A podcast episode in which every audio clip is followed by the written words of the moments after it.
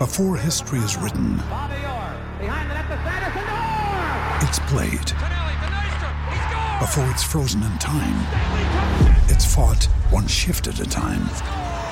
Before it's etched in silver, it's carved in ice. What happens next will last forever. The Stanley Cup Final on ABC and ESPN Plus begins Saturday. We took it all. We brought them to our land. An endless night, ember hot and icy cold. The rage of the earth. We made this curse. Carved it in the blood on our backs. We did not see. We could not, but she did. And in the end, What will I become? Senua Saga. Hellblade 2. Play it now with Game Pass.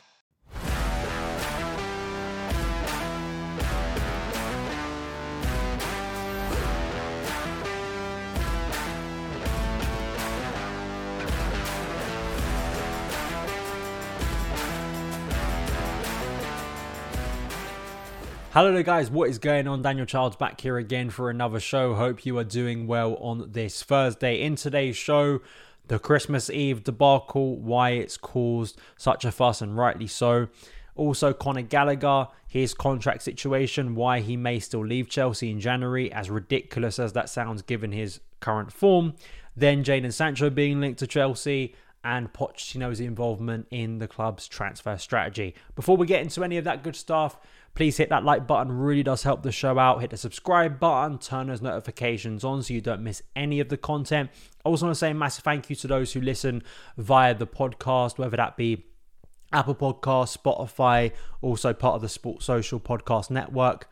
It was quite cool to receive some data earlier this week that spoke about and, and sort of illustrated the the international reach of the show. So if you are listening in any of those places, be that India, Spain, it, was amazing to get some of that data, to be honest, and, and really humbling to to see how many people listen to the show. So thank you for your support. But let's get into it. Firstly, with this Christmas Eve debacle, there's kind of no way around it. It is crazy. It's it feels like stepping across another line. But we're going to get into all of that, some people's opinions, and then also the supporters trust statement and hopefully a chance to reverse this decision. So, firstly, let's go through Chelsea's confirmed December schedule in the Premier League. Of course, this may involve a Carabao Cup quarter final if Chelsea do make it through against Blackburn next week. But here it is. So, Sunday the 3rd, Brighton at home, that's a 2 p.m. kickoff. Wednesday the 6th, Man United away, that's an 8:15 p.m. kickoff being broadcast on Amazon Prime. Sunday the 10th, Everton away, another 2 p.m. kickoff. Saturday the 16th, Sheffield United at home, a classic 3 p.m. kickoff. Then the controversial one, Sunday the 24th, Wolves away, 1 p.m. kickoff on Sky Sports. Wednesday the 27th, Crystal Palace, 7:30 p.m. That's at home and on Amazon Prime. And finally, Saturday the 30th, Luton away, 12:30 p.m. kickoff on TNT Sports. How crazy this is! I the last time there was a game, a Premier League fixture on Christmas Eve, I wasn't even born in 1995. So that's how long it's been. And uh, let's go through some of the reaction that I do agree with, and I think make important points here. Colin Miller, who is a journalist for the Mirror, says Premier League football hasn't needed Christmas Eve football in 28 years. Why does it now? Were any match going fans, players, or coaches for whom the move is universally unpopular consulted? Were club staff, stewards, caterers, security? Football only ever follows the money. Then Dom Russo, who is very high up within the Chelsea Supporters Trust, he's vice chair, says there has been no consultation with supporters and it will force people to cancel Christmas plans with families. This is a spit in the face of all supporters, regardless of your club. Then Stamford Chidge, the podfather himself, the issue around moving a fixture to Xmas Eve is not just about inconveniencing supporters. We clearly have a choice to go or not. For me, it's more evidence that Sky and Premier League continue to treat match going supporters with contempt and don't give a damn about it. I completely agree with all that. And, you know, especially from a travel point of view, if you don't live in the UK, the train situation around Christmas is always bad. Um, that's not even with strikes, but it is something that generally you try to avoid if you can. That's even with regular train journeys, not even the most uh, the, the longest distance ones, you know. But this, you know, London to the Midlands to, to Wolverhampton isn't isn't the most arduous journey you're going to do. But in terms of that time of the year, it is awkward. And I think Chelsea, you've pointed this out. Um, there's only like two direct journeys available, and that's not even considering the potential timetable changes that could happen before then, and also potential strikes that happened last year and that could be likely at that time of the year anyway. So it's a nightmare. And yeah, sure, it is optional whether you go to the game or not. If you are someone that likes to go to a lot of away games and you know the struggles of getting tickets and the points part of that that come with buying tickets, missing out can be a little bit detrimental. But I'd like to think that if this does go forward, there'd be enough fans who just turn around and go, no, not for me, I'm not going.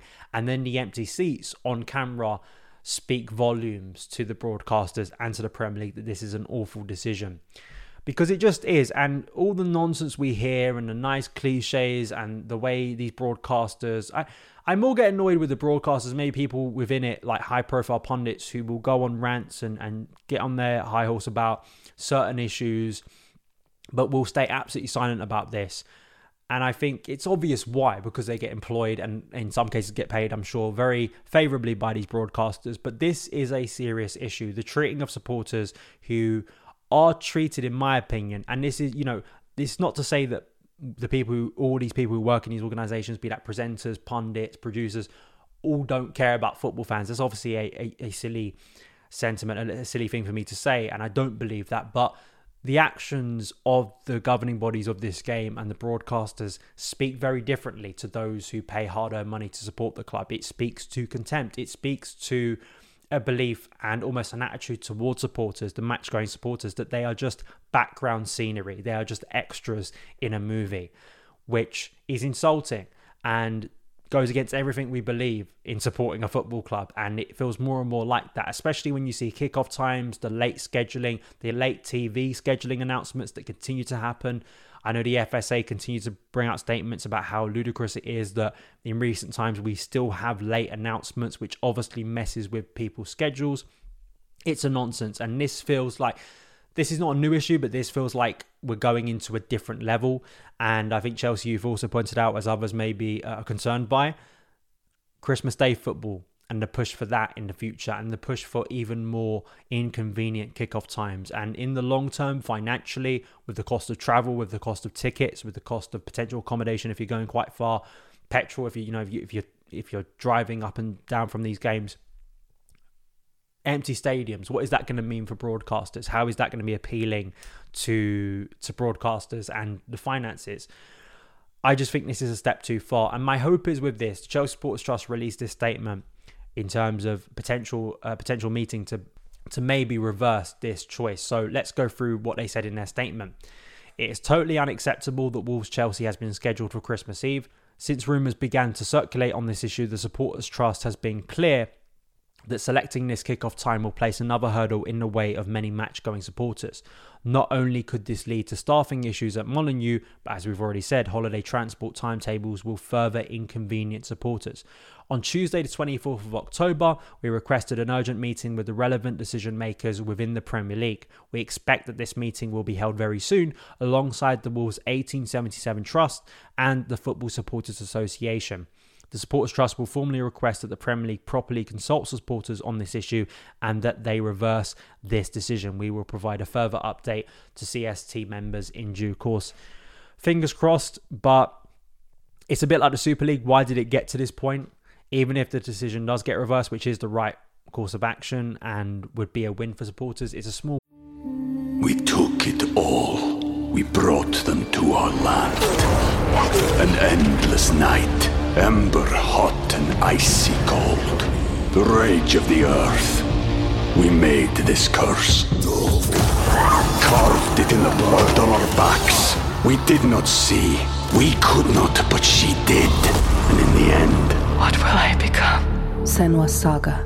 Hellblade 2. Play it now with Game Pass. Win because in other ways supporters will be screwed throughout the season and that's the shame of it and it's a the broadcast debate and where that's going and the impact on match going supporters is a broader and more complex discussion to be had that isn't just Chelsea based, obviously. And I'd be interested to hear your thoughts, but this is a step too far. And, and given what Christmas Eve means to, to many people and, and how tricky it is to, to travel up and down the country, for the players too, for the demands on them at this time of the year. I speak a lot about the demands on, on elite footballers being ridiculous at this point, and that's maybe why we see, especially at Chelsea, so many injuries to players now breaking down. It's just, it's even more of a nonsense. So that's my feelings. Let me know yours in the comments below. So let's move on to some transfer news. The Athletic did this piece breaking down the contract situations at all the Premier League clubs. So this is what they had to say about Chelsea. Only three of the 27 senior players on the books at Stamford Bridge have fewer than three years remaining on their contracts, and those three are Thiago Silva, Conor Gallagher, and Ian Maatsen. Chelsea are treating both, this being Conor Gallagher and Ian Maatsen, as open situations, so it is impossible to rule out one or both players signing new deals or being sold in January. That would be a particularly startling outcome in the case of Gallagher, who is a key starter for Pochettino and the on-field captain when Reece James and Ben Chilwell are injured. I mean, there isn't a lot to say about this. I mean, it's just it's absolute madness with Conor that there's even the chance of him leaving in January given what we have seen so far this season and what he has offered. I remember in the summer many people commenting on my shows when I suggested that Conor Gallagher should be given a second season. That's just a nonsense. He should absolutely be sold. He's proved a lot of those people wrong. Hopefully, changed the minds of people. He has played every game from Mauricio Pochettino, and his performances, I think, along with Cole Palmer, who of course arrived a little bit later, has been Chelsea's best player so far this season. I think it's undeniable when you look at his influence, when you look at it, just his level of performance, and also the way he's matured as a player in that role for Pochettino and taking the armband and looking so confident with it. It's just ridiculous that Chelsea could still be in a situation of, of losing him midway through this season. And um, in the case of Ian Maatsen, I mean, he's barely got into the first team. I mean, maybe that situation changes very quickly. I mean, a month ago, would any of us have said that Marc Cucurella was going to be close to the Chelsea first team? none of us, I think, would. Things change very quickly in football, but I think for Ian Maatsen, that, that one feels a little bit more getting close to the exit door, and I think he'd have many suitors in January. In the case of Gallagher, it should be a no brainer in terms of nailing that guy down for a long term contract because he's such a wonderful talent. The Athletic also reported around Jadon Sancho. So this is a long read and it's more to do with the situation. Rory Whitwell, I believe, who's a Man United reporter, uh, wrote this, and it's an interesting piece if you want to learn about the where Jadon Sancho is now, the lack of uh, good training from from Jadon Sancho. But this is regarding his potential exit in January and where he could go. So this is what uh, the report says. United made inquiries with other clubs, including Dortmund, in the summer, but nothing came to fruition. And it is understood the Bundesliga team are not looking to do a deal for him in January. For all his brilliant performances in Germany, oversleeping and timekeeping were issues at times there too. Juventus have been linked with an approach, and some in the industry believe Sancho's connections to London, the city he grew up in, make Chelsea a possible option. Any move would need Sancho's agreement, and as Ten Hag has discovered, getting that can be easier said than done. This feels like a silly season again, and uh, Sancho, it, it, just is a little bit of a throwback link, to be honest, because I remember when he was at Dortmund 2019, 2020, around that time, he was one of the big names being linked. I remember it was the summer before we signed Werner and Havertz that from Bundesliga talents, like he was the one that many people wanted to see, and it was between it felt like it was going to be between Chelsea and Man United, and so many people wanted to see Sancho come to Stamford Bridge. And given what's happened at Old Trafford, and given the way his career has gone since then and he hasn't adapted to life in the Premier League. Man United is a bit of a basket case like Chelsea. And I also think that we don't need another wide player. Like, how many more wide players do you need? We've got Cole Palmer now, who's playing an integral role. You've got Raheem Sterling, who's playing well. You've got Mykhailo Mudryk. You've got Noni Madueke, who in himself isn't playing a lot of football. So there's a sign of the, the issue there that, that I have touched on before about cluttering in an area. And we'll move on to this with the the final part of today's show in terms of where that key January target could be in the position, because I think it's quite obvious, maybe two actually.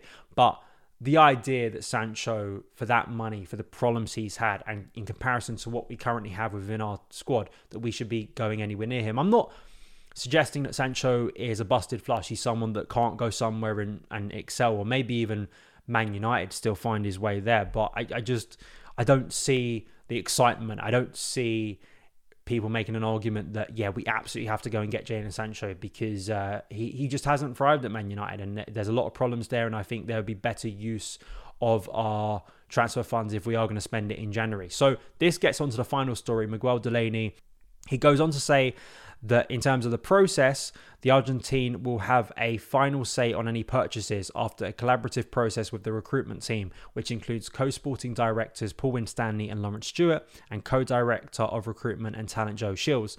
The model is described as more like Man City's, where the manager will identify the type of tactical profile he needs, then the staff come up with suitable names, and the manager then decides on who to go for. Chelsea are expected to be one of the clubs that go for Brentford's Ivan Toney in the window, as a number nine would still be preferred this gets to it right in terms of where Chelsea should will be focusing in January, and it's obviously striker. And we spoke about Victor Osimhen, we spoke about Ivan Toney. I I really like Ivan Toney. I I still think the big question mark over that is is how a player recovers and responds and returns after a period of isolation, really, um, from football, and, and and given the problems that that may come from that. But if we're just looking at his talent, if we just look at the evidence of what he's done when he's been on the pitch in recent years, brilliant player, and he's clearly someone that the club. I mean, we've heard so many noises.